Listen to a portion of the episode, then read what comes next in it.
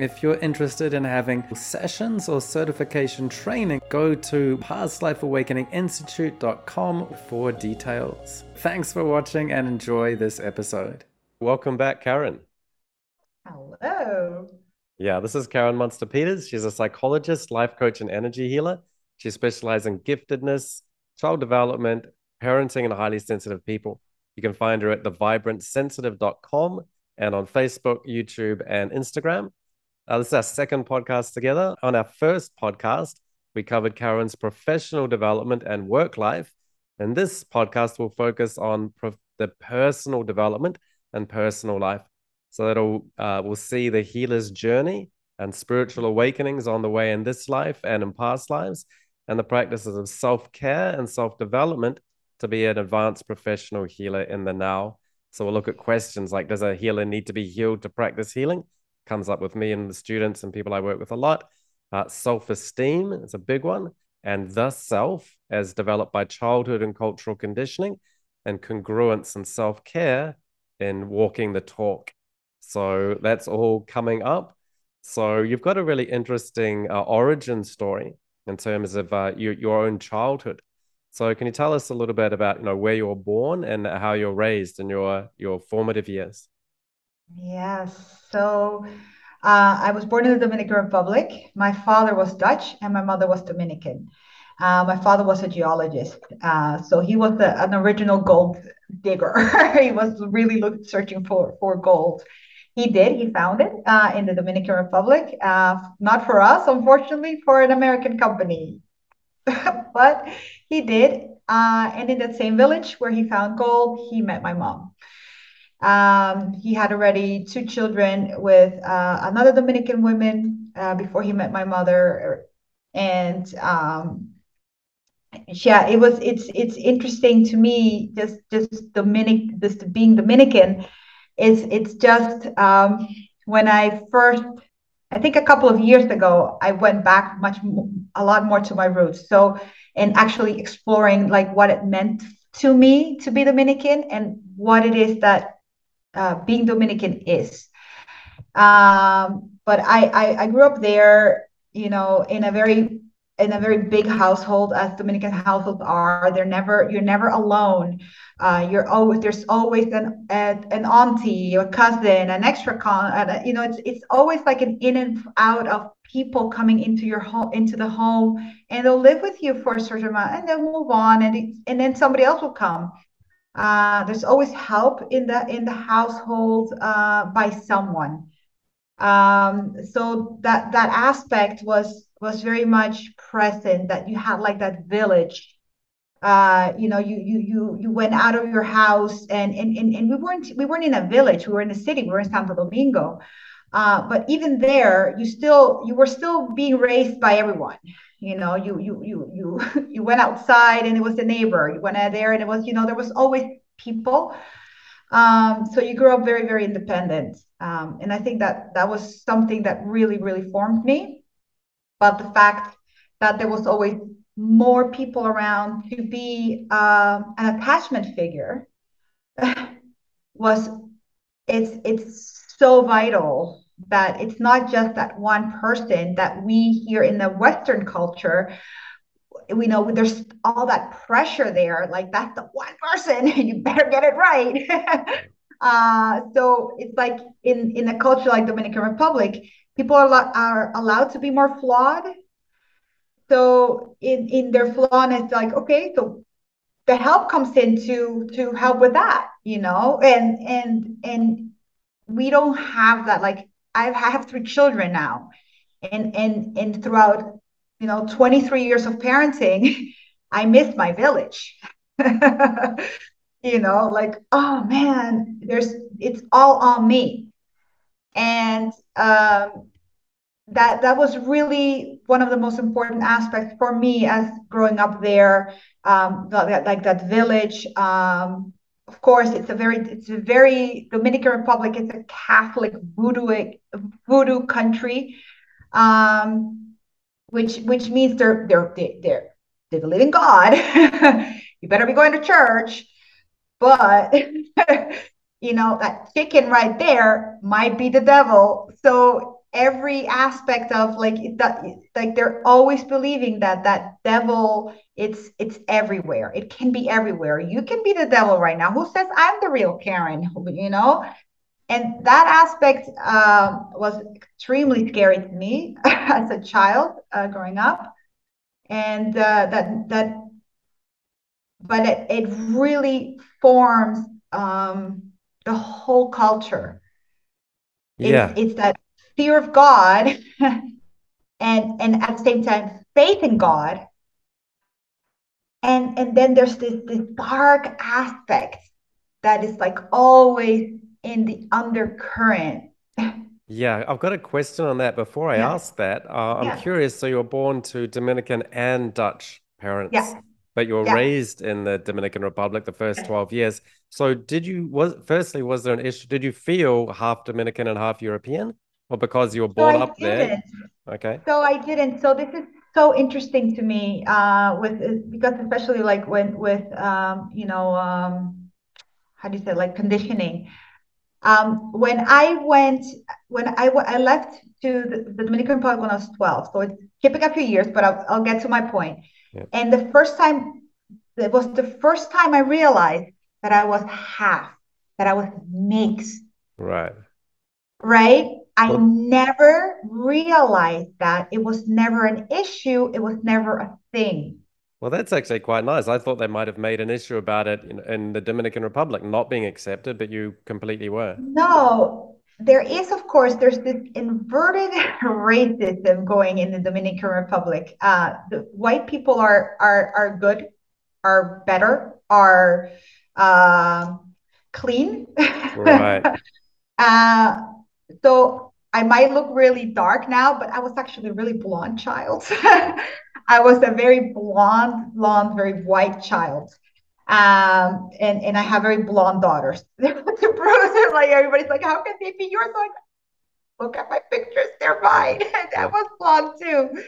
Uh, so um, and I had like that straight hair, and um, like you couldn't even put a little. It was just so they they they they would it's not so much as that they will be um, there's no race there's no reason as saying like you're different but i was very much loved.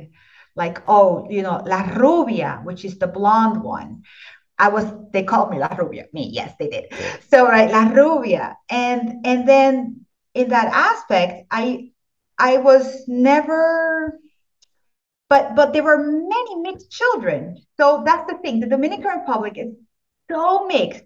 It's so my very very dark cousin have a blonde child with blue eyes, right? Like it just popped out, right? It's just because it's the the, the that that culture, all those all that history comes together in in in these colonial countries, right?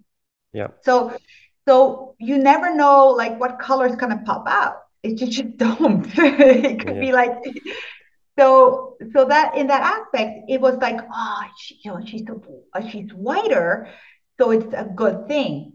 But it was never like that that made me mixed or that that made my mother less. Right. So that was what was so weird about when I got to the Canada and they were oh so you're mixed like it wasn't a it wasn't a, a label. There was no label around that. You're mixed. No you're you're just you know like like all of us we're all mixed.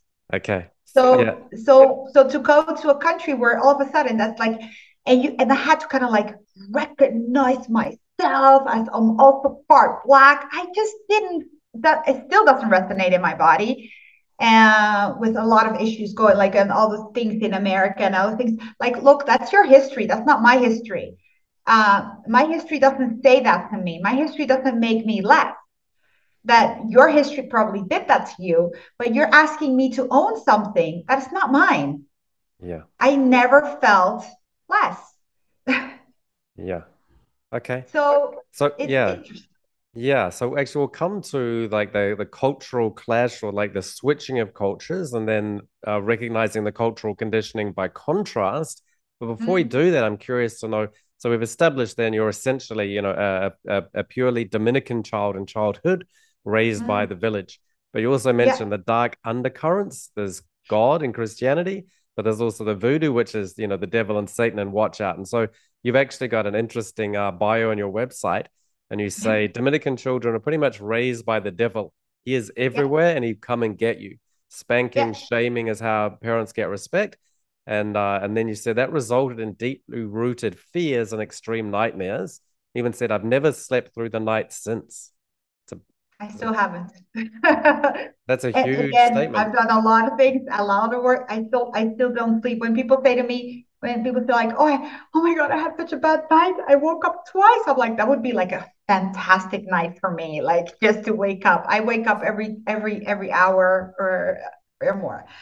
So uh, no, it's it's um it's it's a real thing, and and you know, of course, I go back a lot to Dominican Republic. I lived there two years um, in 2018, 2020, and just to see how the, that that same things there's it's still there. It, like they're they're they're trying to become more aware. Like we shouldn't be spanking so much but they really still believe it's a it's a it's a good thing. It's a good thing. Like we're teaching them respect. We're te- like we're teaching them that they cannot show up in society like this.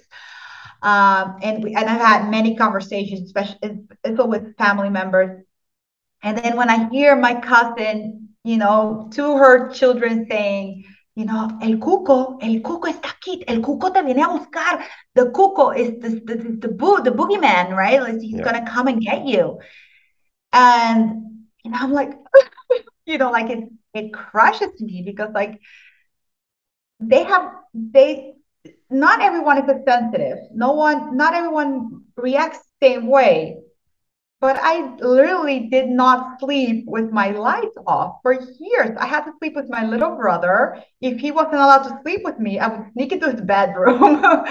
I, I, I, I wouldn't still and still like, and I've done, I'm doing so well um, that are certain things that will kind of like still get me there that i'm that i'm lying in bed and i'll and like what's in here what's what's here right yeah. Um well, I, I think so i think it's quite useful to hear this because a lot of people might think well it's not you've got a master's degree in psychology or dutch and you know life was easy for you but i have a, a tough childhood. I've got some ongoing issues i'm dealing with so i can't be here like you are.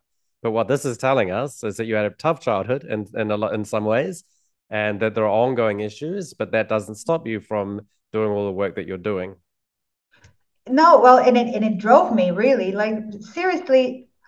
I think I think the first 20 years of my life, I I would I was in despair.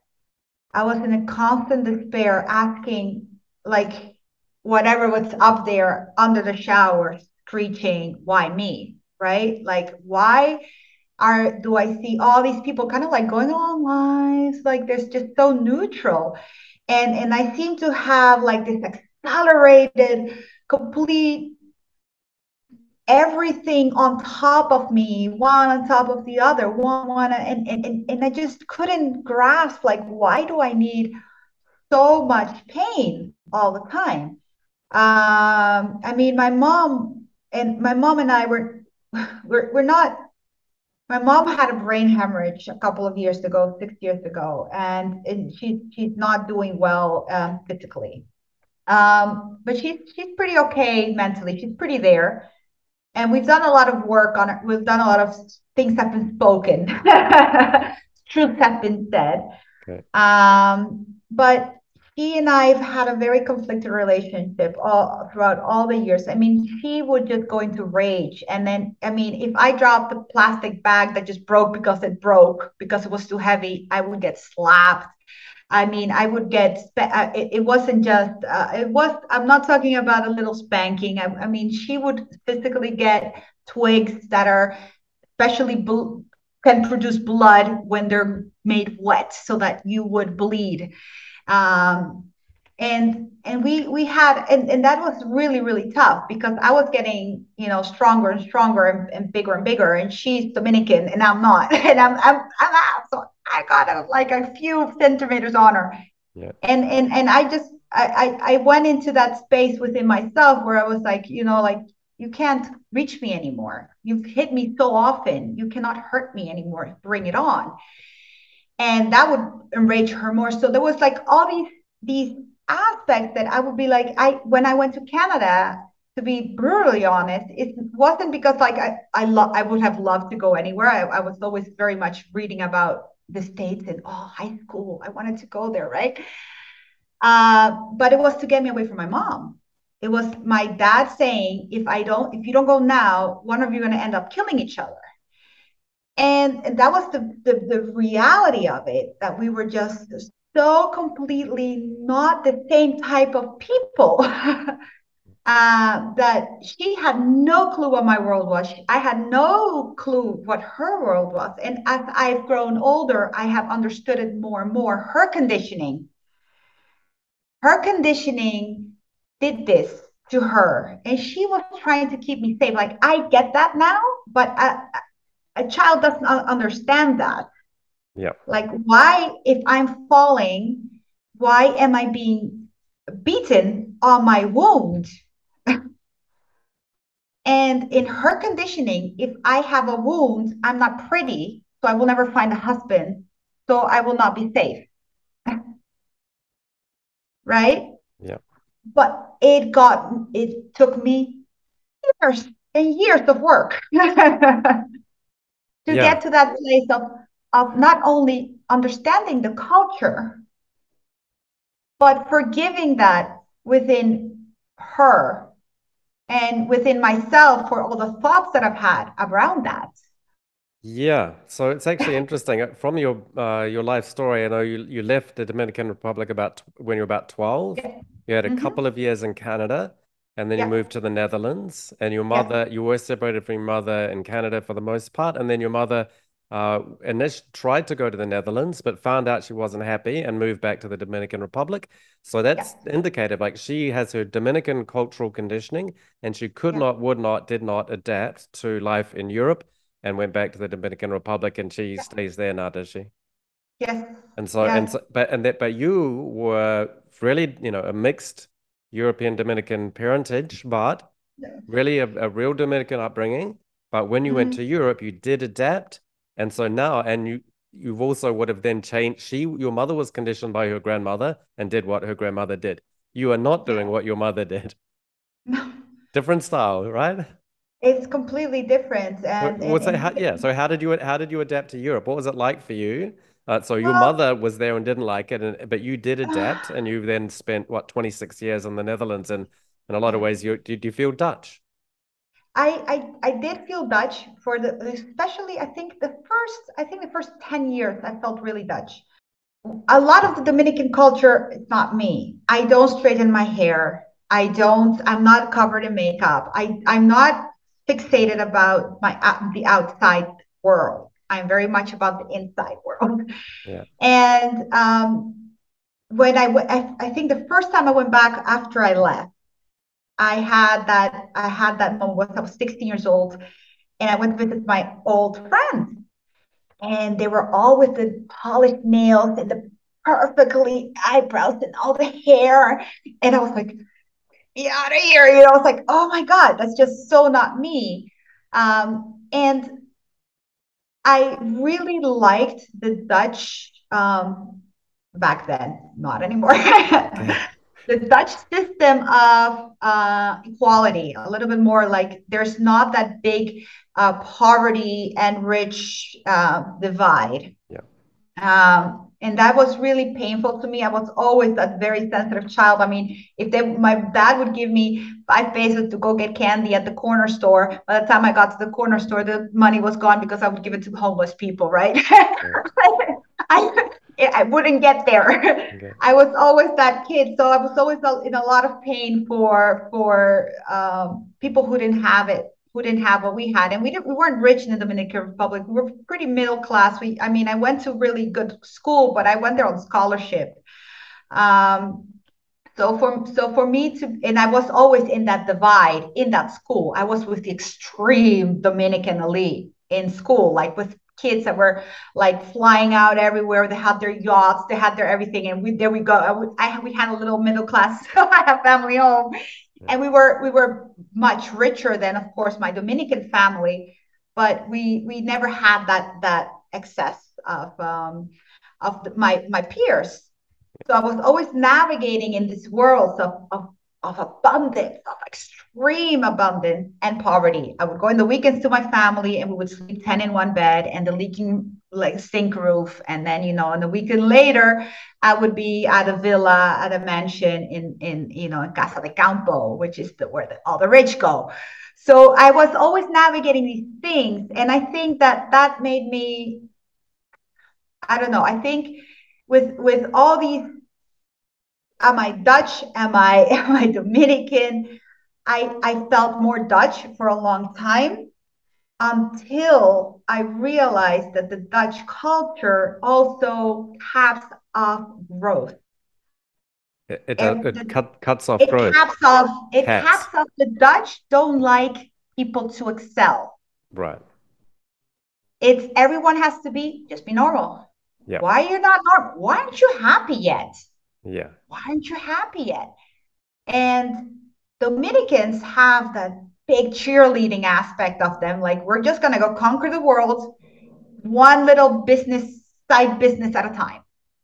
No, they don't believe that you can't make it. And the Dutch are like, Are you sure? Are you sure? You're going to start your own practice right of university? Who do you think you are? Oh my God. And my Dominican family will be like, Oh my God, of course you're going to do that wow, yes, you do that. You go for it. And the Dutch are like, are you sure? Shouldn't you be like, you know, working for a boss first and, you know, getting experience? No, no, no, no, no. You're putting yourself at risk. Oh my God. And and then that's when we realized, okay, I I I was in two different worlds. Um, because that's when I realized I just go for it. I don't care. I go for it. yeah. So how about so that's kind of an awakening, uh, awakening to I don't have to be like the the very conformist. Uh, everybody's the same. Uh, but mm. then what about the initial awakening from I've had this culture beaten into me by my mom, and this is how to be Dominican and watch out for the devil and God and everything. And you then you awakened out and you know wear have the makeup and everything, and then you awoke out of that. So what was it? Was it like the first time of just sort of realizing all this stuff being told for the first 12, 14 years? Uh, doesn't really add up in this second culture? I think I never did the makeup thing. right, I think but, that was one of the one of like, the one of the like, like for example, but so you, your your friends in the Netherlands have got no makeup, yeah. but then you tell them, "Oh, if you do this, the devil will get you," and they go, "What are you talking about?" Well, no, because I never, I, I, I never talked about it in that in that way because I think. But yeah, but uh, what, but what about even your inner dialogue? You know, how do you talk about it to yourself? I I never I didn't. I I didn't. It was just it was I never talked I I think I repressed that so long okay. about about uh the devil aspect. I just like try to get through it.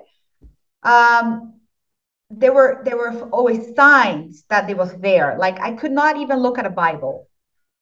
If I would if I if I even somebody even tried to talk to me about the Bible or get, or read to me a, a Bible verse, I would seriously just go into an anxiety attack. Okay. Um, it just, it just like it, the the Bible, what other people would see as a, as a sign of of love or whatever, for me was just evil. It was just so scary. I couldn't even touch it. Okay. So I think I didn't I it wasn't a conscious thing. I think it drove me more. It was it was there in my subconscious all the time on the sleep. Right. Because that's how it showed up. Like in my normal life, it wasn't present because I just moved on and I left that country and, and I was in a country when it wasn't spoken of. Um, but I did, but it was there in my sleep. Right. I was always afraid of the dark. I was always afraid of sleeping. Um, yeah, and that, that, that, that, and, and, and that, that's the thing. It's always in the sleep because in my normal life, I'm the person that goes in, I don't care where, I'm alone at night at 3 p.m. at 3 a.m. and it doesn't do anything for me. Like in my in my wake state, I'm fearless. Yeah Yeah. But when um, it's the sleep, it's the unknown of what is there. well, yeah, it, it's that, that's like so you've got hypnosis training. Hypnosis is mm. the foundation of my work. So to me, that's the kind of thing. Why do you get so interested in the subconscious? Therefore, hypnotherapy. Therefore, the superconscious and memories and things in the past and past conditioning. This life and yeah. past life. That's why. You know, I think everyone who gets into this field has to deeply connect with the concept of the subconscious becomes very real and experiential. So that's part of what happens with you. And so, uh, so then, so then you're woken from even the Dutch system. You know, we talked last time about the educational system with some limitations. And you're yeah. saying now they're a little bit, you know, just sort of uh, stay in the herd. Don't yeah. jump, don't be a tall poppy or do things your own way. But now, just recently, in the last couple of years, you've moved to Portugal. And so what and so still in Europe, but you're now out of a city, you're in like a, a farmy kind of area, rural area, something like that, isn't it? So tell us yeah. about th- that move and that transition and and uh, and, so and what was behind that. Yeah, it, that's interesting because because of course we're we are continually like what's why do we why are we doing so well here? We we went back to the Dominican Republic for two years and I wanted to know myself within that space again. I wanted to go to the Dominican Republic to see who am I, right? Exactly yeah. that. Who am I as a Dominican woman? Um, and I wanted to know myself there as an adult, not just on holidays, but as an adult. Who am I there?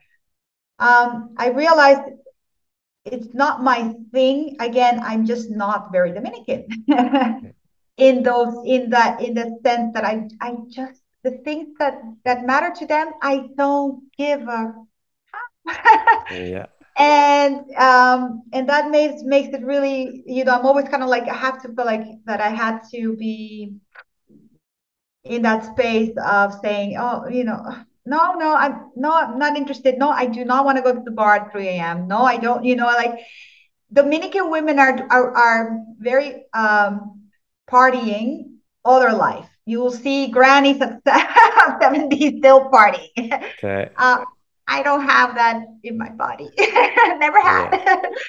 Maybe one year as a teenager. That's it. Uh, I like my bed, even yeah. though I don't sleep much. I do like it. Okay. Um, so we went back. So we we decided to go to Portugal, and because we didn't want to go back to the Netherlands, we thought, no, that's just like totally not it. And we didn't want to. Um, we, we we couldn't. We, we didn't want to stay in the Dominican Republic and we landed here just it was total coincidence so it wasn't my husband has had been digging like let's go to portugal for a while i was like no no i don't want to learn another language i already have so many languages in my head yeah. oh my god one more i didn't want to do that yeah. Uh, but yeah, with because of everything that is the pandemic and things like that, I said, okay, look, let's do it. Let's try it. And we've really loved it here it's it's i think i think we're in between now like really literally like that. Um it's not dominican republic but it's not europe either. Okay. it's it's pretty in in the they're the portuguese are very humble are very humble people. They're they're they're so humble. They're it's just like sometimes you know like i want i have to like like like beg them to take my money you know like it's here all the alternative um, practices are too cheap. Like seriously they don't understand the value of what they're bringing to the table. Right. And um, because they're so they're just so happy to be doing and they're it's, it's the whole culture. They're so humble. They're even more they're they're very the country's just so um they have it has such a slower pace. Uh, dominica is very Right. They you say, um, I want to, I need somebody to create a business for birthday parties for 10-year-old girls. There'll be 28 Dominicans in a row with a full business plan for you to present within an hour. If you say that to a Dominican, they go to a Portuguese, they go, uh-huh. they're they're they're fine. They're like, they're in no rush to to do they're they don't have that thing. Dominicans are so very very and, and i'm and i'm very much in between. Like i'm i'm in my in my outside world I'm, i can be very high but i need to be able to just go down. Yeah. and i didn't have that opportunity in the dominican republic. I couldn't get out of it. And here it's just like it's the completely different vibration. The the, the land the, the the hills it's just yeah i think a lot of what you're talking about touches on like really knowing who you are uh, yeah. but discovering who you are and also being clear about what you're not. And I think all these are qualities that are really helpful of like, and so this is all your personal life and your personal things. But it, I think it really helps that when you uh, act as a professional, as a healer, having this uh, self value. So you talk about they don't quite understand the value that they have, but you understand you've got self esteem. You've also got authority. If you want to go out and do this and that, I'm not going to do it.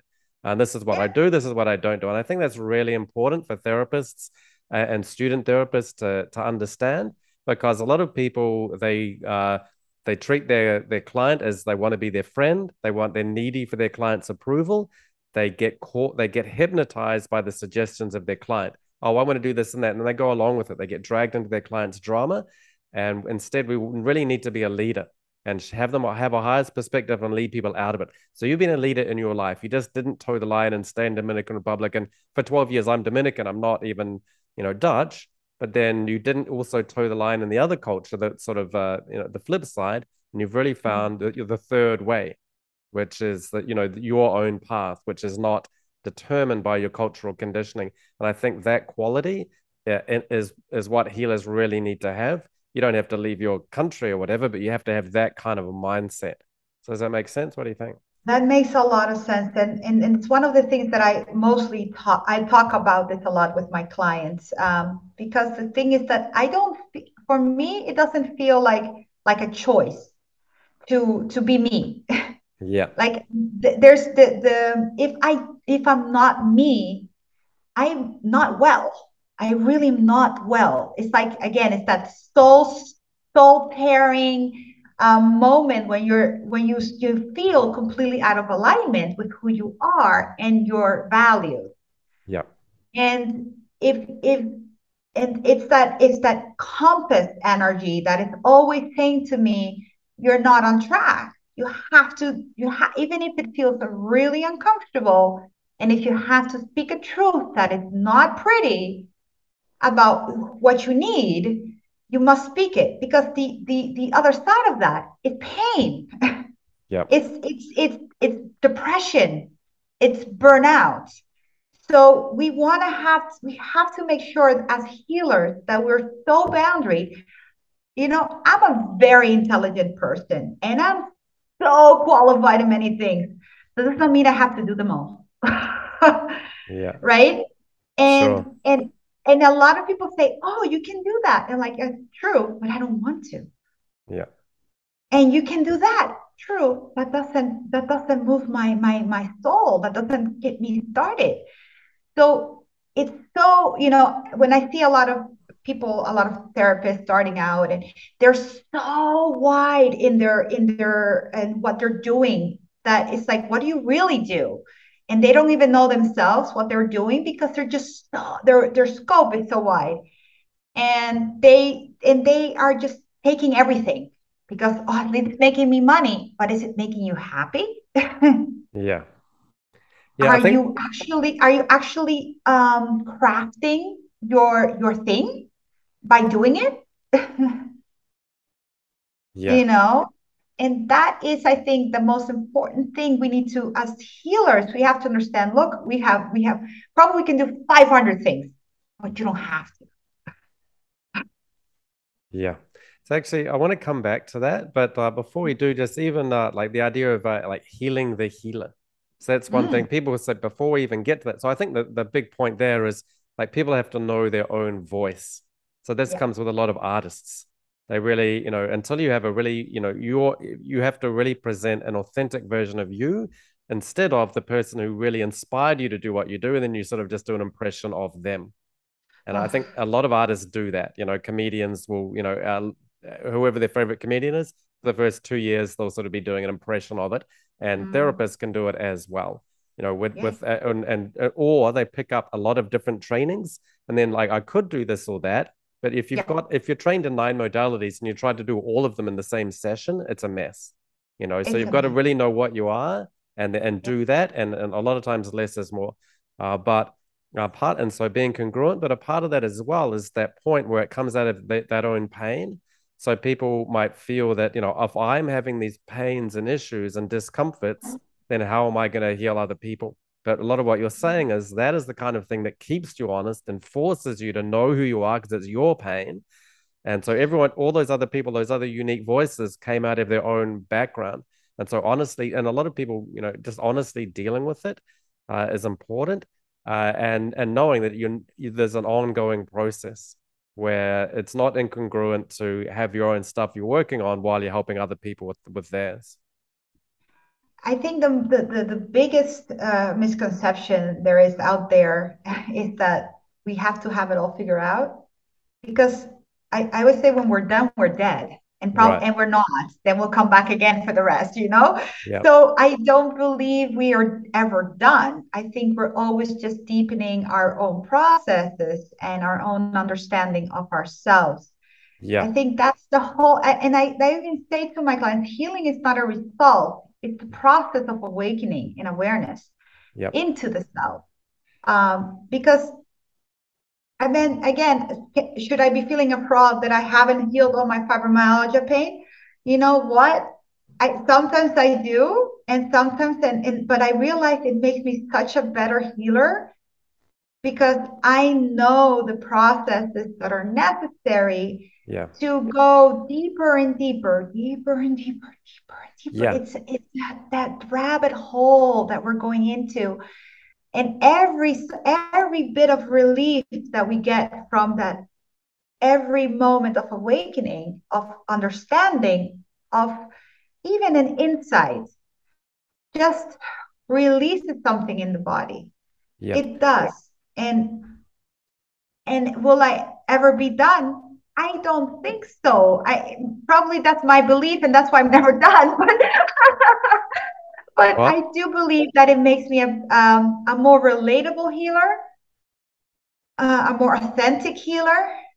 I, I take my clients on all my journeys. They know my pain. They know my struggles, and and that's why they stand up for me because they know that they don't have to be perfect. Yeah, I I think the there's something to having a hard, honest look at yourself, and even the humbleness that you resonate with in Portugal, yeah. uh, and and the and the willingness to be uncomfortable and honestly look at the things that are causing you really pain and that do yeah. need to be dealt with. Because I'll tell you, as a teacher and as a therapist, the most damaging, dangerous thing you will ever see is a healer who thinks that they're healed, believes yeah. that they're healed gives themselves positive self-talk that they're healed and are not healed. I've had people I've, I've, I've had people oh yeah, I've had people argue with me about um you know uh there seems you know they they're having an emotional abreaction their pain mm-hmm. is coming up and destroying the interaction which is uh mm-hmm. and they will then say but you don't understand I, I've been working on this for 20 years and I've figured it out. No, you haven't. You're absolutely no. lying to me. Do not lie. You've got to, and there's and the and the reason they're lying is because there's a complete lack of self-awareness and a complete lack of humility. These are the people that have the self-esteem, but they're like, you know, one thousand pounds for a session because what I do is so valuable. These people who overcharge, and so that that culture is so poisonous. But the mm. people, but really, those people suffer so much but they're the ones that will put them on the, themselves on a pedestal. And it's so damaging to their themselves and, and anyone that would choose to work with them. But they do get sucked into it because they're a lot of these people are very good at marketing. So I pulled down the mask of this particular person that I thought of. She's a great marketer. She makes a ton of money, but she's full of, um, and that's the yeah. honest truth. And she needs a lot of people. We build up their self esteem, but she needs to bring a lot of this stuff down and and but it's uncomfortable to do so and she didn't want to uh, and she's spent that life you know uh, shielding herself from that truth and it uh, and just the poverty in that you talk about she's one of the richest healers i know but she's by far the poorest and yeah, and it's yeah, sad well, to see I, and that that that plays out at various levels yeah You would do you? You see, see that, that, a lot? I see that all the time. Yeah, I see that all the time. And I and and that's where I, you know, one of the most, I think one of the most valuable tools we can have as human beings are just be in observation mode for a while. Just observe, you know, what what are you seeing? You know, it's you don't have to engage with everything. You just just observe what what's happening here. And when I first started in the online world, because I, I did my physical practice since 2005, um, and I went online a little 2013, 14, 15, right? And I bought into so much bullshit. Just the good marketing pages, right? And they're like, oh my God, they have some. And then they end up hiring me to help them. And then you're like, oh my God, they're all full of crap. And that taught me so much because I realized it. So I did that for a long time. I was working with a lot of people who were online and they were marketing themselves as so big and they're asking for so much money. And then they come to me and I'm like, oh my God, we're a little baby. So like we all need just some some cuddling. Yet they will never come out uh, to the outside world with it. So I'm not free, to, of course, to, to, to call them on them either with from from your integrity and from your uh, code of uh, of ethics. Uh, yet it taught me not just to I like a lot of sometimes it's like, am I cynic now? Am I being cynic? I don't think I'm being cynic. I think I'm just being real. And and that uh, a lot of therapists that are starting out in in this online world and even in the in the in in on a physical level, just physical practices, etc. Just be so careful with what people are selling because most of them just have a template that they're recreating over and over again. And I'm telling you, I've spent all the money on the templates that I've seen coming by 500 times. And just to, to and, and I just stopped. I think two years ago, three years ago, I said, you know what? If they need me, they will find me. I just could not do it anymore. I was like, I cannot keep marketing myself in ways that are just not authentic to me. I cannot be talking about things that are just not authentic to me. And and everybody that is telling you otherwise, like give them to me for an hour and then we'll see what they're really selling, you know. that I really that really that that I know that and I've had also people like like you said that said that um, I remember one once upon a time somebody tagged me on a trauma course uh, and they tag me like, Karen, is it interesting for you? And I'm always humble and I'm always willing to learn more, right? I want to learn as much as I can that I can help my clients. Yeah. So I said, oh, and she tagged two people, two healers, me and another healer. And um, and I go, wow, thank you so much. I'm always willing to learn. And I did sign up for it. The other person goes, oh, thank you but I've healed all my trauma and right.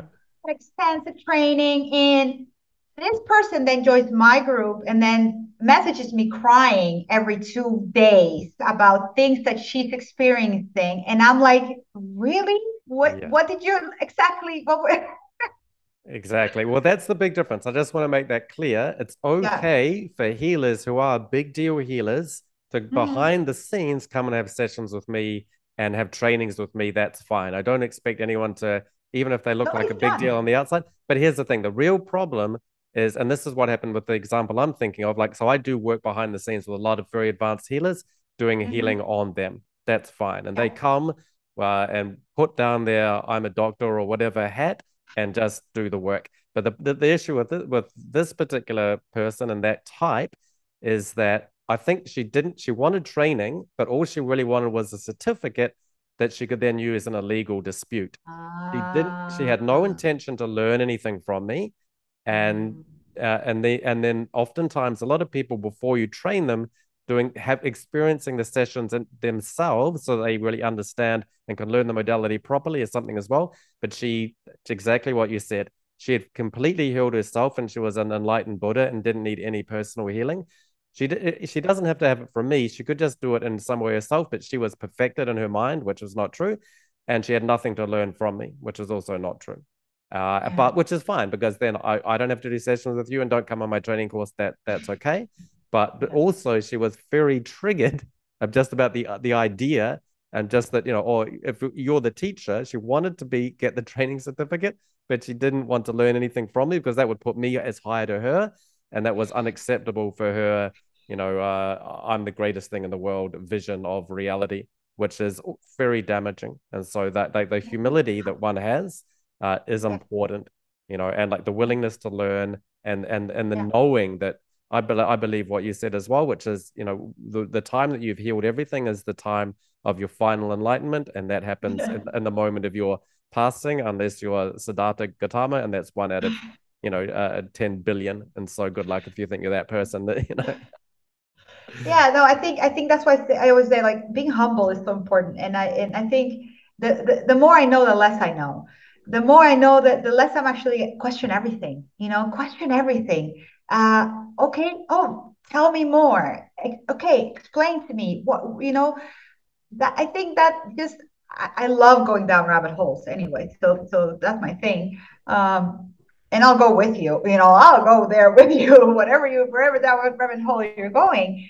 But it's just, it's just the, just the, the, the understanding that we're all students here of life. Yeah. We're all students of life. And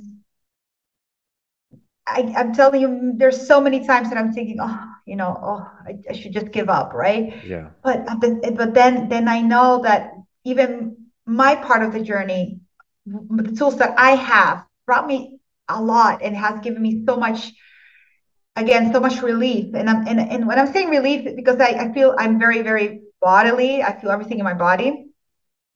Is that i i let i when i when i have an insight my body literally just kind of goes thank you.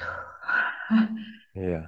And why i'm very responsive to any type of healing modality i'm very very bodily very in, in, in, in hypnosis and everything like that uh, because I just I'm just so willing. I really love that feeling of release in the body and, and those insights. They just go, oh my God. Um, and I think that anything that does that to your system, that gives you that yeah. in this world that we're living in, you, you, you know, go for it, explore it, let it show you where it can take you don't assume that you have all the answers because nobody does. Yeah. yeah, that's great. Uh, it is like the wisdom to know that you don't know, and the, the fool is the one who thinks they know everything. And yeah. It, it's just sad to see those people, to be honest. And uh, like, and, and and and for us, like, you can't work with them. Like, you can't teach the person whose their cup is full. You have to empty it a little bit, you know, or yeah. you know. And so, yeah. like, there was actually so that comes into when you work with people and you're doing coaching and things, so you also mentioned if people are going have a soul crushing life experience. And a part of it can be, you know, so there's a really bodily metaphor to that. You take the soul, but you have a very physical kind of a, a way of expressing it. And I think, and and that's also you're talking about uh, insights as opposed to thinking you know the answer and dictating to yourself what that answer should be. So I think a lot of people, particularly uh, in the professional development, they think the answer is having more money and more success and doing more things and being the biggest and the best. And that, and so then like, well, I want you to coach me to be the biggest and the best. Then I'll be the richest. Then I'll be happy. And that's what my soul wants. And then mm-hmm. you might say, well, that's you're dictating your idea of what happiness is, but you may have insights that uh, uh, have a little bit of a clash with that. So, yeah. so I think that's I think that's the whole clue about everything in life. uh, the, the, I think that the the biggest question you can ask someone is, "What do you want?" and then and then just keep asking it. Okay, but what do you really want? And then what do you really want? Um, most people, money, as we know, money it's just a thing, and it's, it's it's what we attach to it, and what we all the all the labels and values that we have given money that it's they're not real. Of course, it's great to have it, and it's it's but it's safety freedom. It's, it's these values that we're we're going after. But you don't you don't need money to give you freedom or safety. There are other ways to create freedom and safety within yourself and within your body. So you can already start creating that that thing you want without having that thing we call money.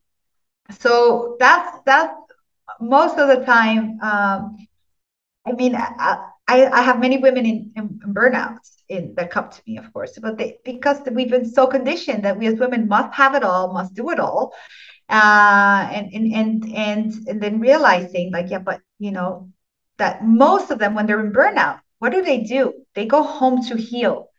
They go home and they go to their families and their children who love them, and then they realize, oh my God, I've had value all along. I've been loved all along. All this worth that I was trying to get out of society in this workplace, I've had it in my home. Um, and and that is that is a great healing space for especially for women to go back to every time because they go, oh my God, I I, I it's already here. And, and and how do I create a life that that supports all of this, all this love that's already here?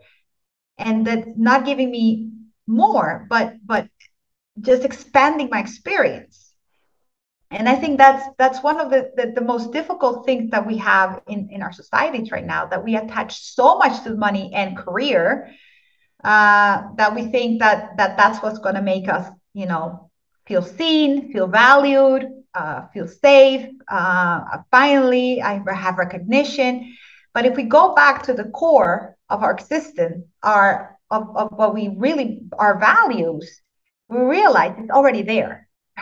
Yeah, but I, I think one real problem, and this is a real uh, gaslighting in a way, which is you talk about going back to the core values, a lot mm. of people will think, well, that's regressive and conservative. I'm progressive and I stake my life identity to that. I'm particularly talking about America but they are the majority of our listeners. And in the English speaking world, they're the dominant force. And I think the cultural wars, by the way, Americans, it's not like that in, in a lot of Australia or Europe. But I'd be curious what you think about that because a progressive woman might be thinking, you're saying, you know, I thought all of this uh, work that we've done as feminists and powerful women, you don't need men. And now you're saying, you know, don't forget about, you know, being a mother, being a, a wife, being part of the family. What, what would you say to those progressives who might tension up about that if, if we as we as human beings have basic needs basic needs to belong to be heard to feel safe to you know it's and when we're talking about just basic needs many of our basic needs are being met within our core values within our core connections and our core relationships yet we have not been conditioned to think that that's enough so I am not saying I'm I'm by the way, I don't particularly consider myself a feminist because I am very much about um, I'm not saying we're not going out of the I'm I'm not leaving my home because I've always worked. I've always uh, done things outside of the home and I and I always will. uh, but I don't believe that that defines me as um, as a woman mm. about what it is, is what it is my value of this world. It's always going to be about how i'm connecting to my to my family and to my my the people that matter to me.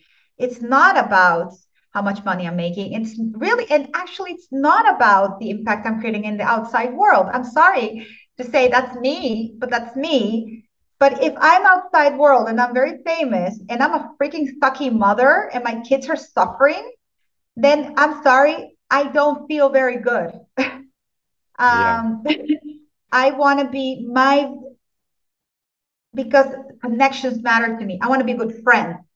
I want to be a, a good human. I want to be a good human. I'm not. I don't want to be a good career woman. Yeah. I want to be a good human. And human for me values are love, kindness. You know, per, all these things that matter to me um, are what makes me what what I think defines us as human. Yeah. And what I think that is what we at the end of our our in our deathbed, we want to hear from people. It's not like, oh my God, you know, all these people show up when you're and they're giving a eulogy. Oh my God, she created that million dollar company. And then your children show up at the eulogy and say, well, she sucked as a mother. She was never there. And I had and I've I developed a severe this disorder because she was never there. And I never re- had a relationship because she was never there you know what? That's what matters to me. I want my kids to, at the end of the day, say she was the best mom. She was completely imperfect. She was authentic. She cried. She raged, but she was there and she knew who she was and she allowed us to be who we were. That's what I want for my children and for my, that's what for me matters. well, that that's so int- it's so interesting, like knowing who you are. And I think a lot of this, uh, a lot of people think they know who they are because of the cultural conditioning they've been exposed to recently. And so this takes me back to what you said earlier on, which is I'm a woman of color, uh, a yeah. blonde, but also uh, got African heritage in there somewhere. And yeah. when you hear about Black Lives Matter in America, you're like, well, don't know what you're talking about. Your history is not my history. And so now yeah. you're talking about being a woman. And I don't know if I really uh, connect with feminism. And my history is not your history. So American women of color and uh, are very different to your situation, but they may be confused, or does anyone, woman, uh, uh, or everybody, I think, all it is showing is the cultural conditioning that we have and that yeah. we see the world through those lenses.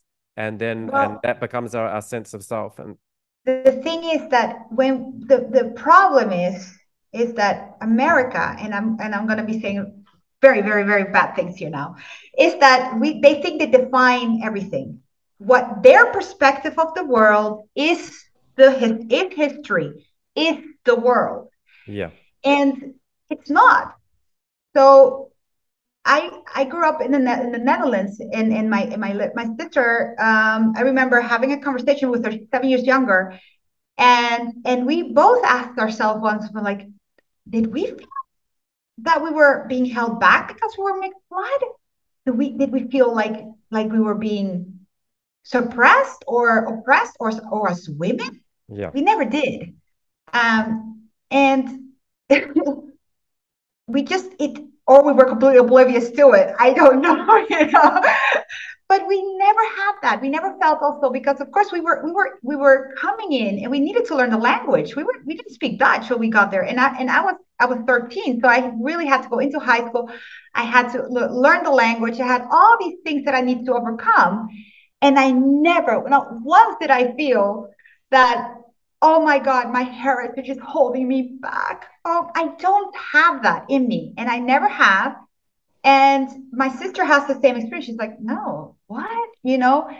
And I think also as women, we've also, and and I think the problem with with a country like the United States is that, and that's a big issue, of course, they don't have any type of health care that is not extremely expensive. They don't have free schooling that is of quality.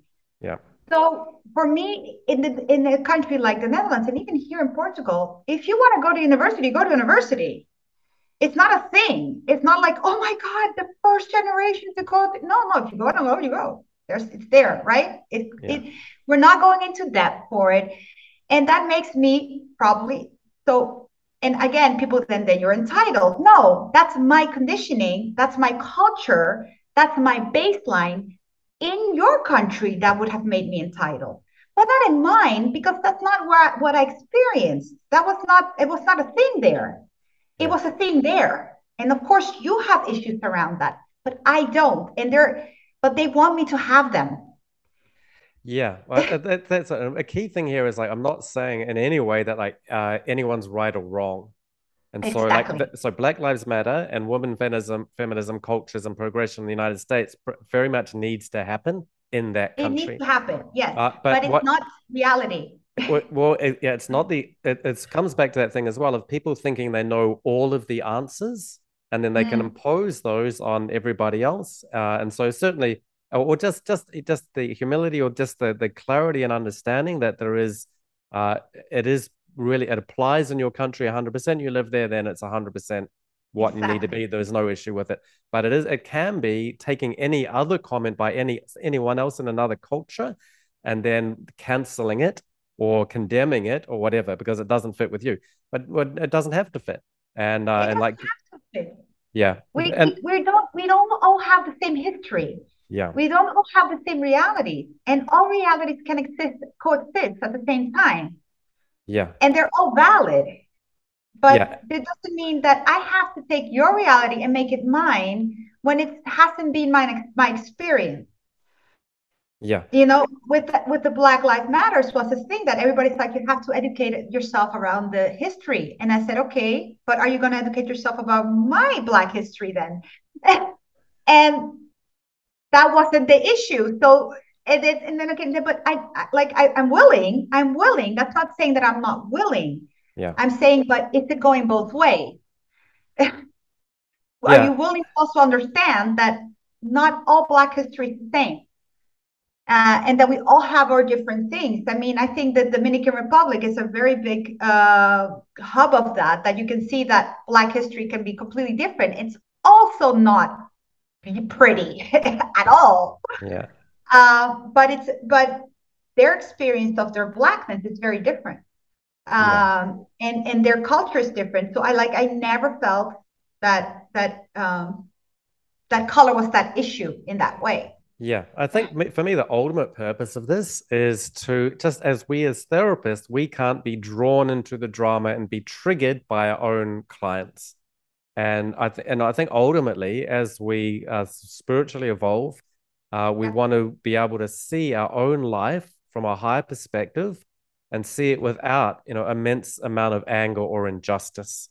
Because if we have that, it burns in us, and it may then become counterproductive, or it may keep us in the cycle where we've been we've been condemned and judged by others. But if we just continue that, like your mother, where yeah. just kept on doing what her grandmother did, and if mm-hmm. we and if we got judged and condemned by the patriarchy, and now women are condemning and judging men, which you're just doing the same thing.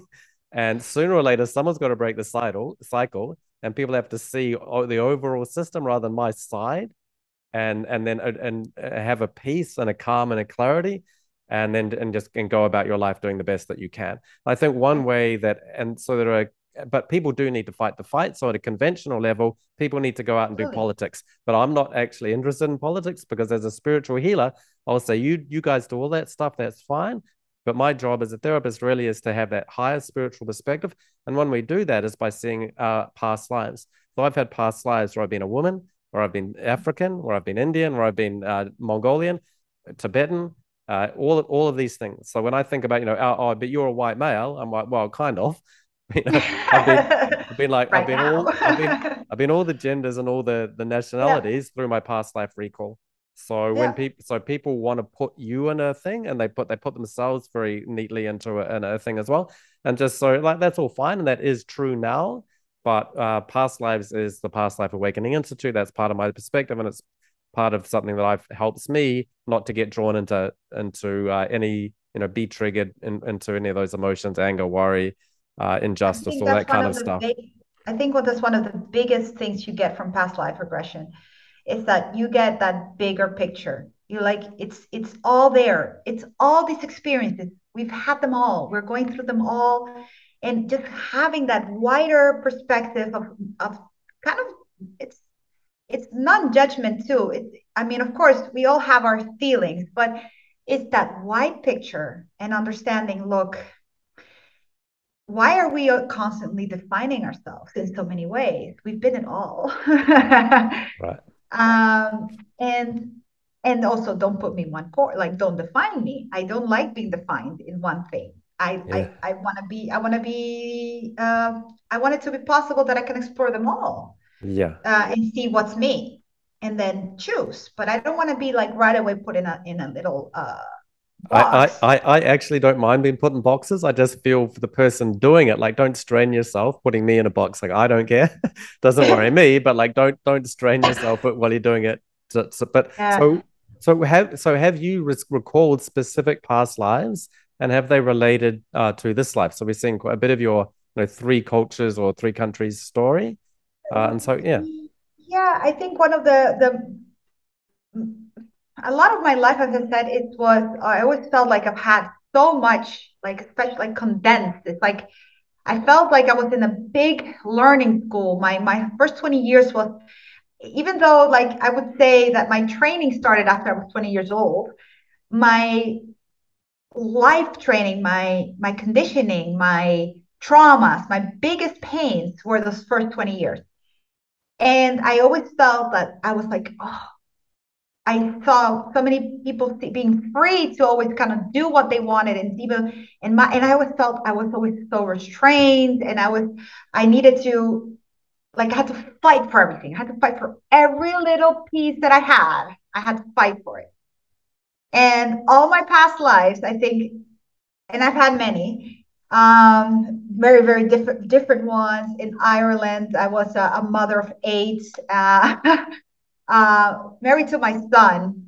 uh, I had uh, one that was in in I think it was I always felt it was around Italy. I don't think it's Italy, but it, it was in the Mediterranean. And I was a monk and I lost my whole village while I was sitting quietly by a by a by a river. Um, and I and I felt like I felt so much guilt that I didn't see it happening. Um, and one of my and I always had that big like I have a big load of responsibility. And if i every time in all my life in many of my lives i would have that sense of if i'm relaxed something bad happens okay. Wow. And that has been like a big theme for me to work through. Um, that it's okay to relax that's okay that like not everything is gonna like if i if i if i release the control i will everything will be safe um, and I had one past life here in Portugal uh, in which um, I, I, I was in the hills, just just just just tending to the hills and and, and, and trees and animals and and and just thinking about it just goes. uh, and, and and I get and I like now that I'm here, um, I I totally see it and get it, but it's my my the themes that are that have pains me the most, that give me pain in my body, that express themselves through pains like fibromyalgia, have been around control, responsibility, the weight of uh, the weight of, um, and and and they show up the most when I don't speak up. So for me, that's a big lesson. Every time I'm in resentment and I'm getting that soul crushing pain, like, oh my God, things are not, then my body just starts aching all over and I can barely move. Um, and then, and then as soon as I have that energy flowing, but by stating my boundaries, by speaking up what I need in a respectful, honorful way, right? It doesn't have to be in anger, but really about speaking my truth, then those they dissipate. Um, and I think uh, I think that's one of the freedoms I think we I have in this life that I didn't have in many lives because of culture, because of uh, the role of a woman uh, in a, in back then that the freedom we have now. Um, like I'm not taking any of my freedom for granted as a woman these days. I'm I'm really not saying that. Um, but I, I, I believe that we as humans, we we have, um, I think we we're all here to connect. yeah. And I think that's that's that's that's what makes us human, and that's what makes us whole. yeah, and in order to connect with uh, uh, others, I think we have to connect deeply with ourselves.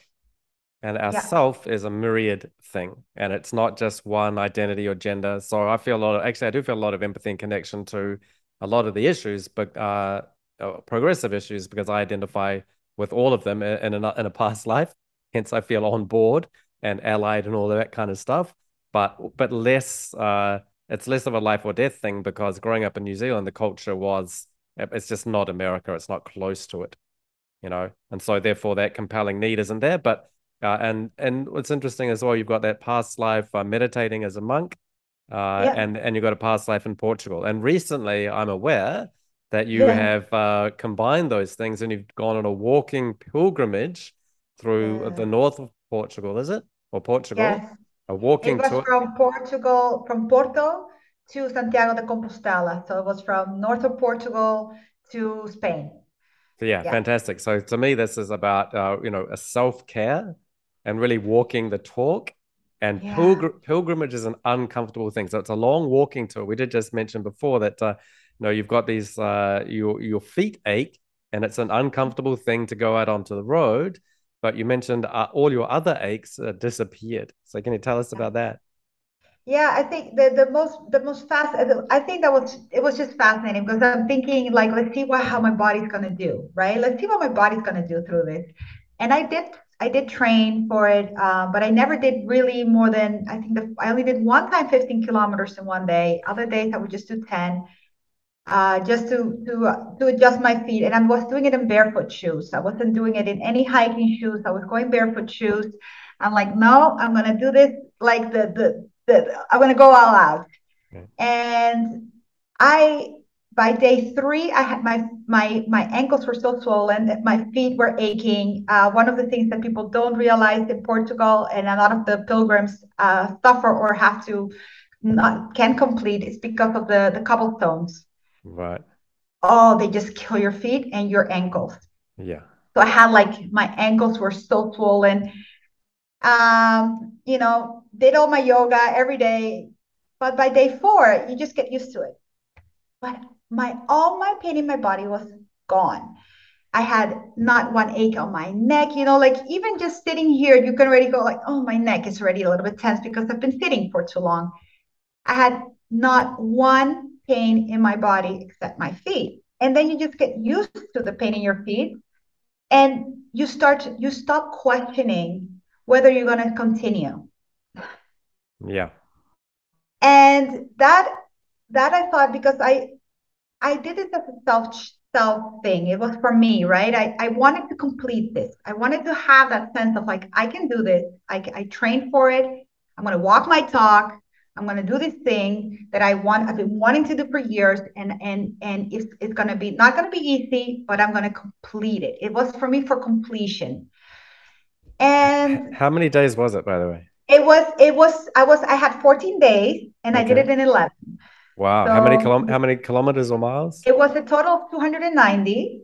Okay. But I walked around I'm not sure it's around 240 245. It's a long way. Uh, because 290 was also like one boat ride. We had to we had to cross over to port. So things like that, right? Okay. Um, but it was an average, it was 11 days, 240 kilometers. So uh, my longest day I did 28 kilometers and my shortest was 15 and it was just raining. We had torrential rains, we had like a hurricane rain coming in and and normally, so the question was the day before, oh, maybe I should just take a break today. Tomorrow it's going to be raining so much, I'll take a break.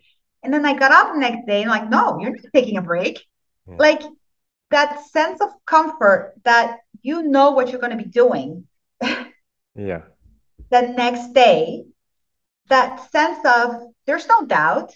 All I have to do is get up and walk.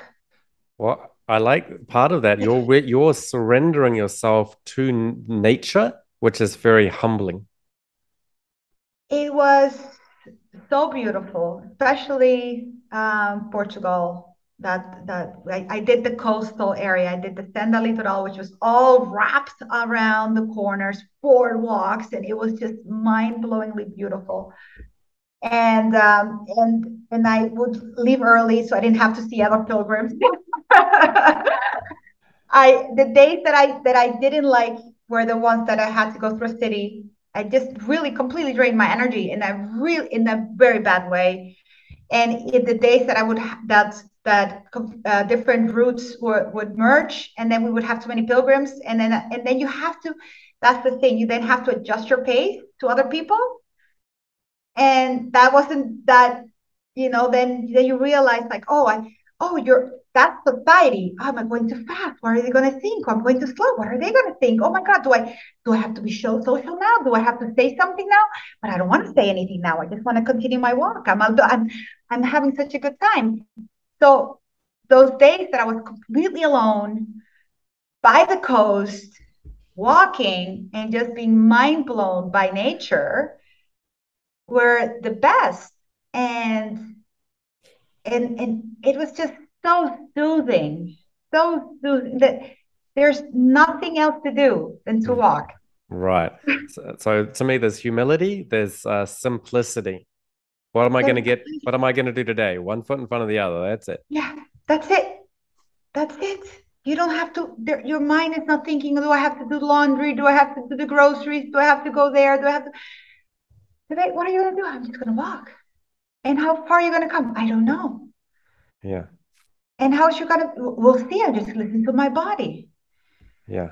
And oh my God, it was it was fascinating. And every day, you know, you would. it's when I ended in Santiago de Compostela.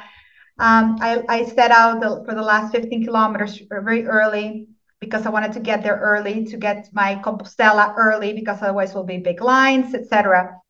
And again, I arrived and I and I arrived there, and it was early, so I had a nice empty square before the church and I was like, okay, I got it. I got here, got my Compostela, went back, and and I and I and then everybody started flocking, like tourists, people living there, and more pilgrims.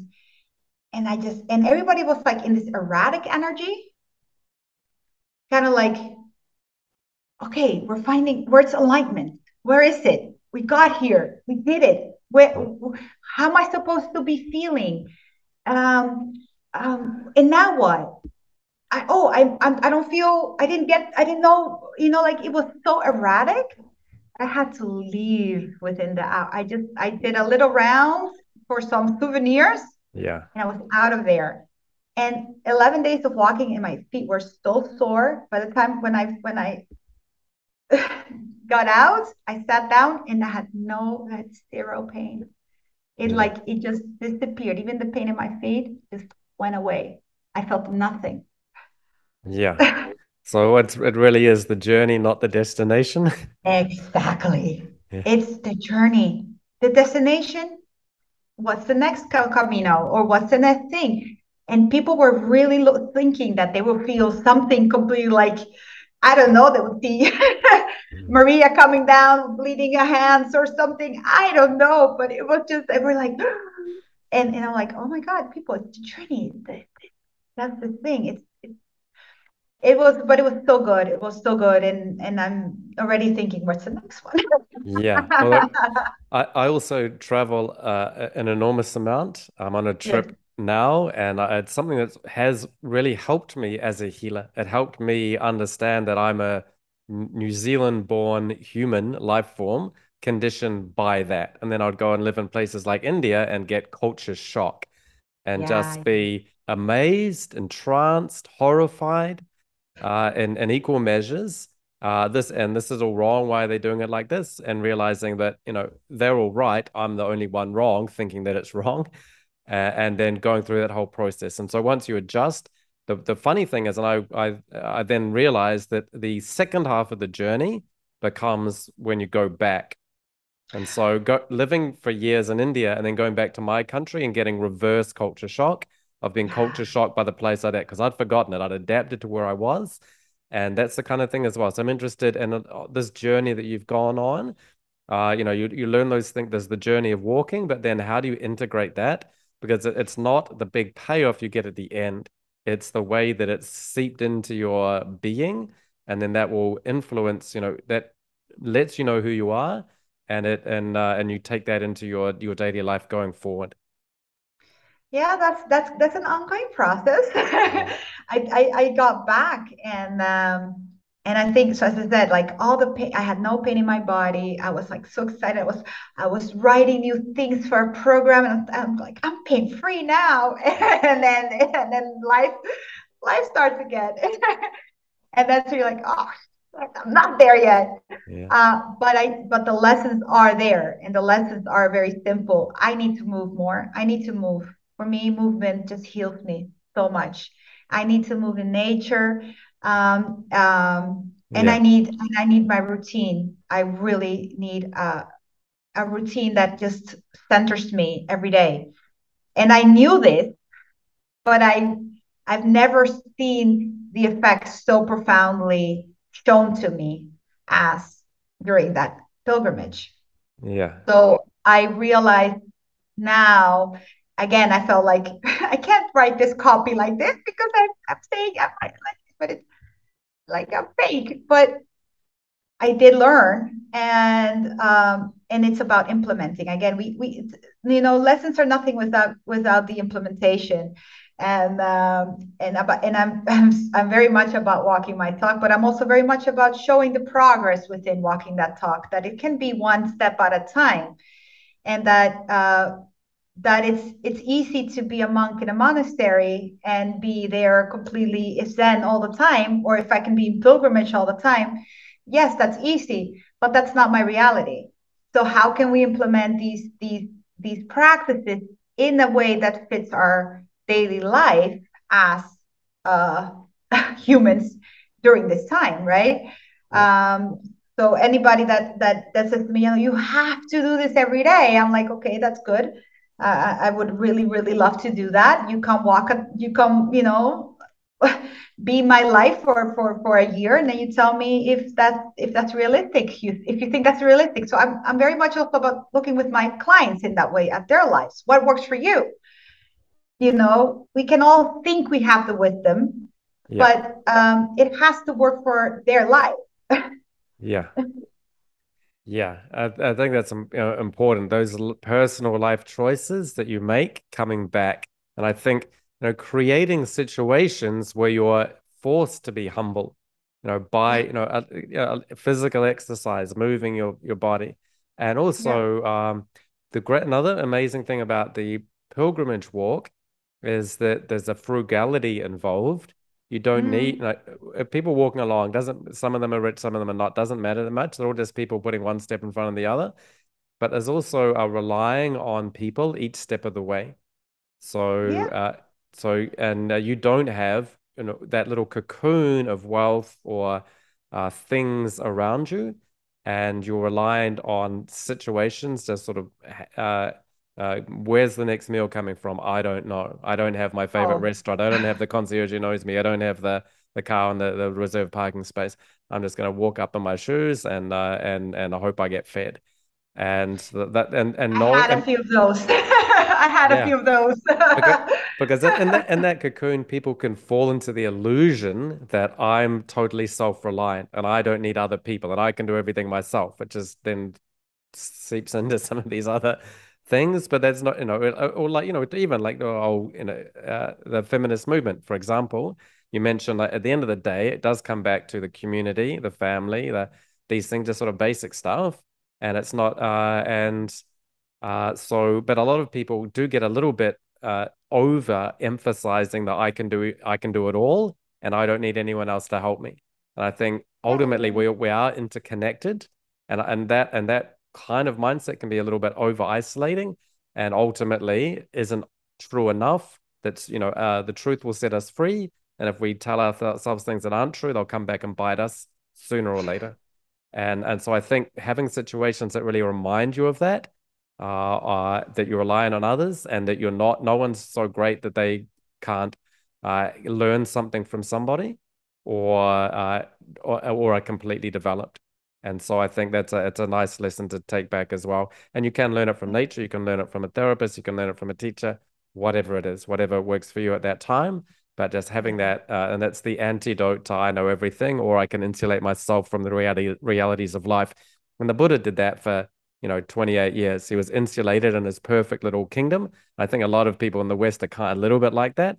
And that yeah. was for me, like going to India and just seeing like actually I was living in a tiny bubble of about 10% of the world lives like this and 90% of the world lives like that. And this is the world that you're living on. I didn't really under, you know, you have no concept of what this planet is if you stay in those 10% bubbles, which is what, you know, most people do. And we're lucky enough to be listening to podcasts and all that stuff.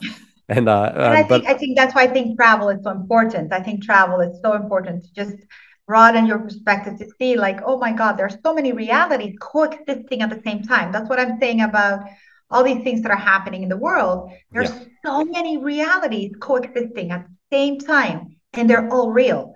They're yes. all all true for that person because that's where they are in yeah. that bubble. And, yeah. and, the United States is a bubble of less than 5% of the world's population. 95% of the world doesn't know what, you know, has no concept of what's happening. I know. And it does. And, and it's, it's, kind of like like people say, I look into the night sky and I see so many stars and I feel humbled. You don't have to look that far. you're, you're one little one little bubble, and there are 95% of the rest of the world is is an unknown universe in a lot of ways. But but knowing that you don't know is is that um, one important thing. And yeah, and whatever you can do to be more exposed to greater versions of reality is ultimately helpful. Absolutely. I would say when people say like, "Oh, that's weird," I say, "No, it's different." That's yeah. you know, it's oh, but that's weird. No, it's different.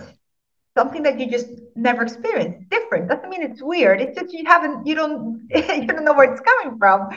And and I think that's one of the the, the main things that uh, for us as also a therapist, that to be so aware uh, of of of that that bigger picture all the time. Be willing to be to not know yeah. Be willing to not know, to say, oh, like, look, I this is not my experience. I've never experienced what you're what you have experienced because it wasn't my reality. Tell me more because it's their truth. yeah. But but but we I know therapists right away try to define them. Define that as not true. Or no, no, look, this is what you experience. who am I to say that that didn't happen? That that was not. That's your perception, and a perception is truth for that first person. so it's it's so important to broaden our humility all the time on all aspects. on all aspects. Yeah. The more I know, the less I know.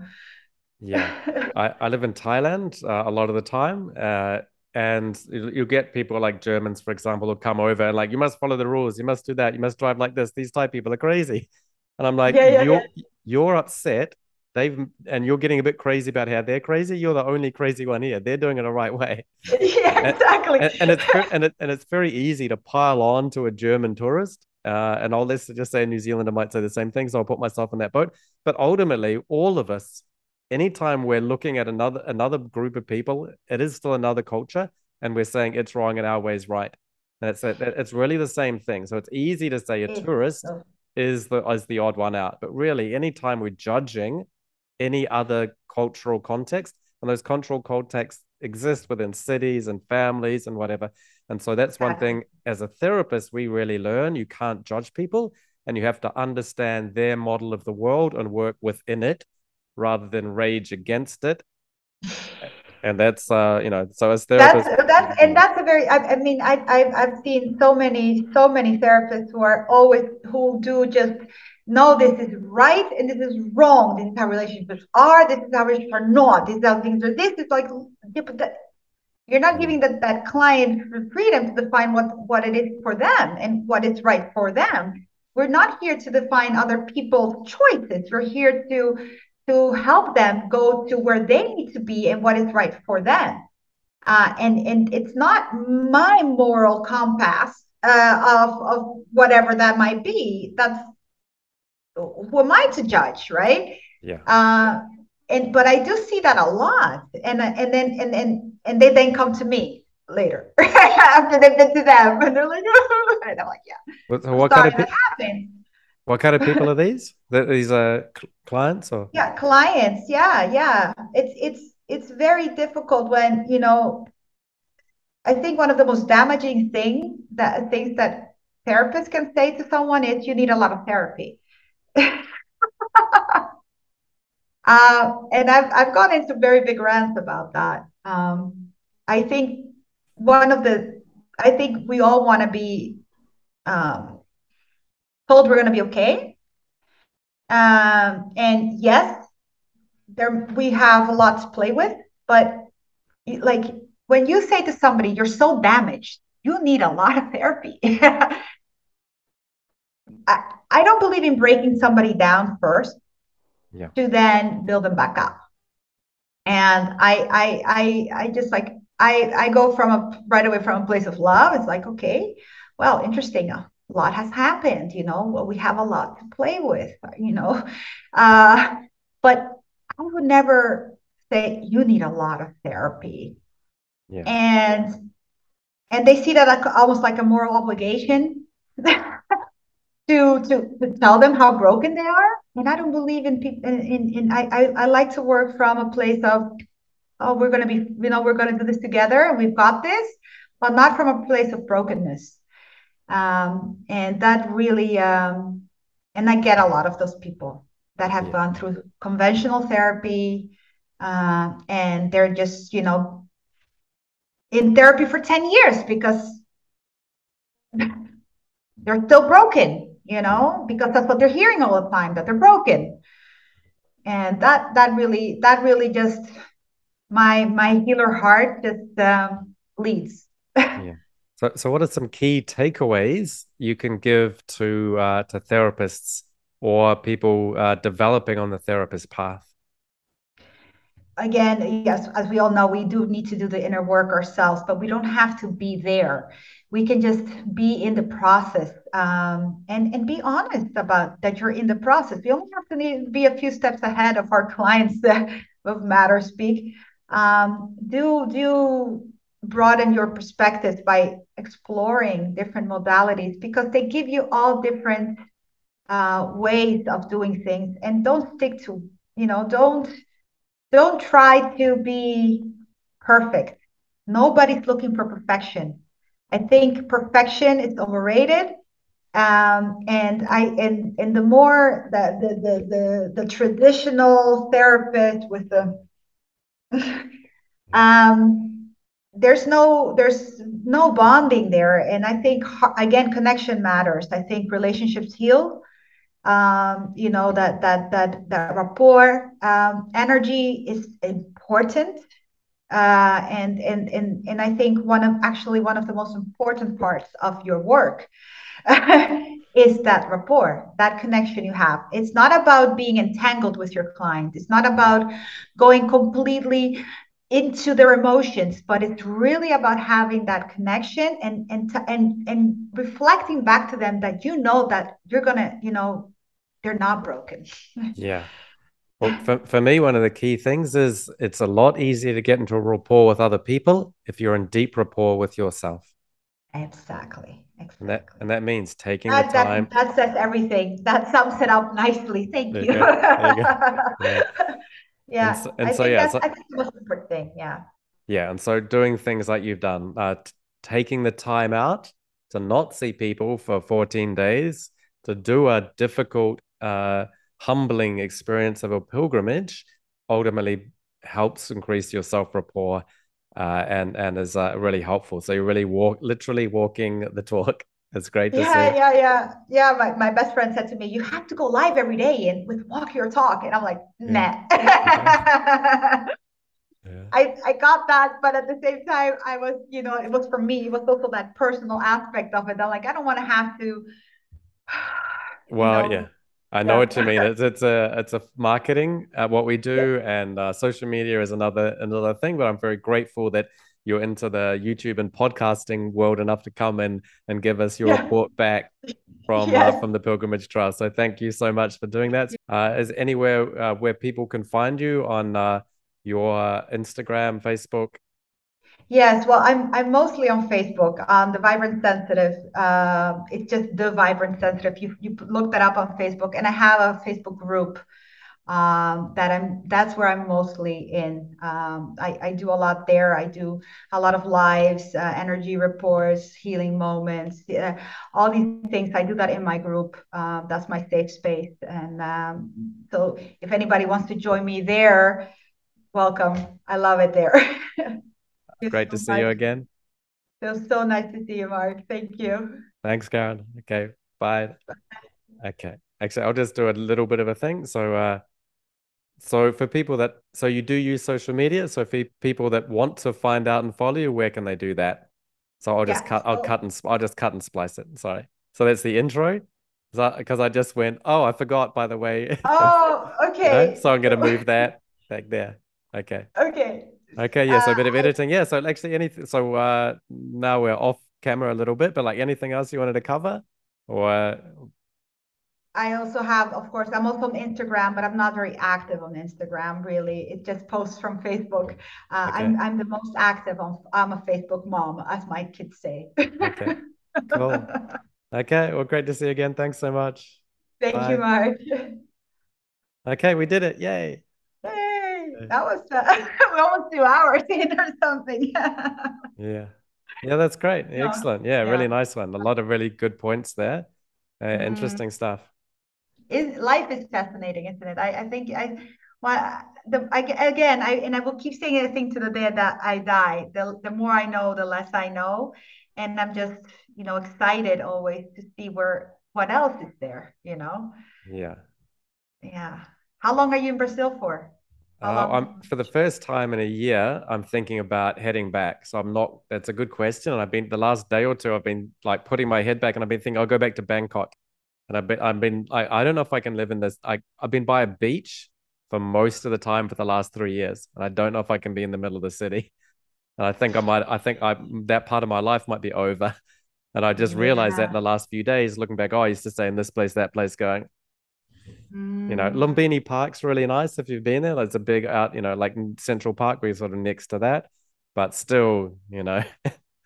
so yeah, so I'm just sort of having that integration uh, after this big South America trip, which is now a year, and just see how it goes. So yeah, so so we'll well, see. I'm really curious to see because uh, I think it's it's very. I mean, I mean, again, Asia and South America are completely different energies. Uh, yet um, real life is still very much real life. yeah. I, have got a feeling I might be heading for my Portuguese farmhouse kind of a lifestyle. Now Ooh. that that part of my life might be kicking in. I'm also going to be 50 and at the end of the year. So oh, it's it's a it's a genuine life phases are happening. Oh wow. Wow. Yeah. But like fantastic. Yeah. Fantastic. Yeah, all good. Thank I've had so much, Mark. Yeah, lovely to see you. Yeah. So lovely okay. to see you. And I'll uh I'll yeah. keep tracking your processes. Excellent. Yeah, that's it. See you on uh, an Instagram or whatever it is yes. as well. Yeah. Thanks okay. so much. Okay. Bye. Have Bye. a great day. Bye. You too. Thanks for listening or watching. To find out more about my guest, see the links in the description for details. If you're interested in having personal sessions or certification training in hypnosis or hypnotherapy, or regression to this life, past lives, between lives, or spirit releasement therapy, then visit my website, thepastlifeawakeninginstitute.com, for details. Thanks so much for watching or listening, and see you next time.